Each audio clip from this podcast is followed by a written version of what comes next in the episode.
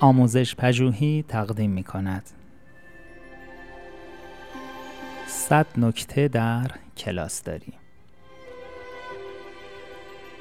نکته شست. قدرت چانه زنی همه افراد چانه زنی را دوست دارند.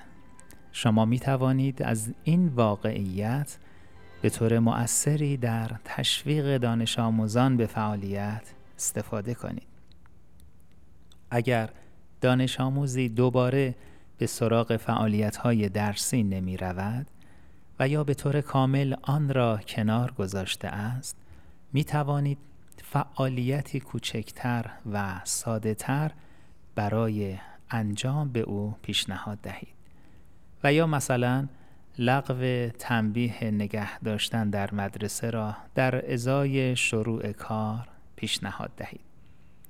اگر این روش با تنز کنترل شده ای همراه شود می تواند منجر به ایجاد همکاری زیادی گردد. برای پیاده کردن درست این روش با هر یک از دانش آموزان به آهستگی صحبت و توافق کنید. اما یک اختار به راحتی زیر بار مذاکره نروید.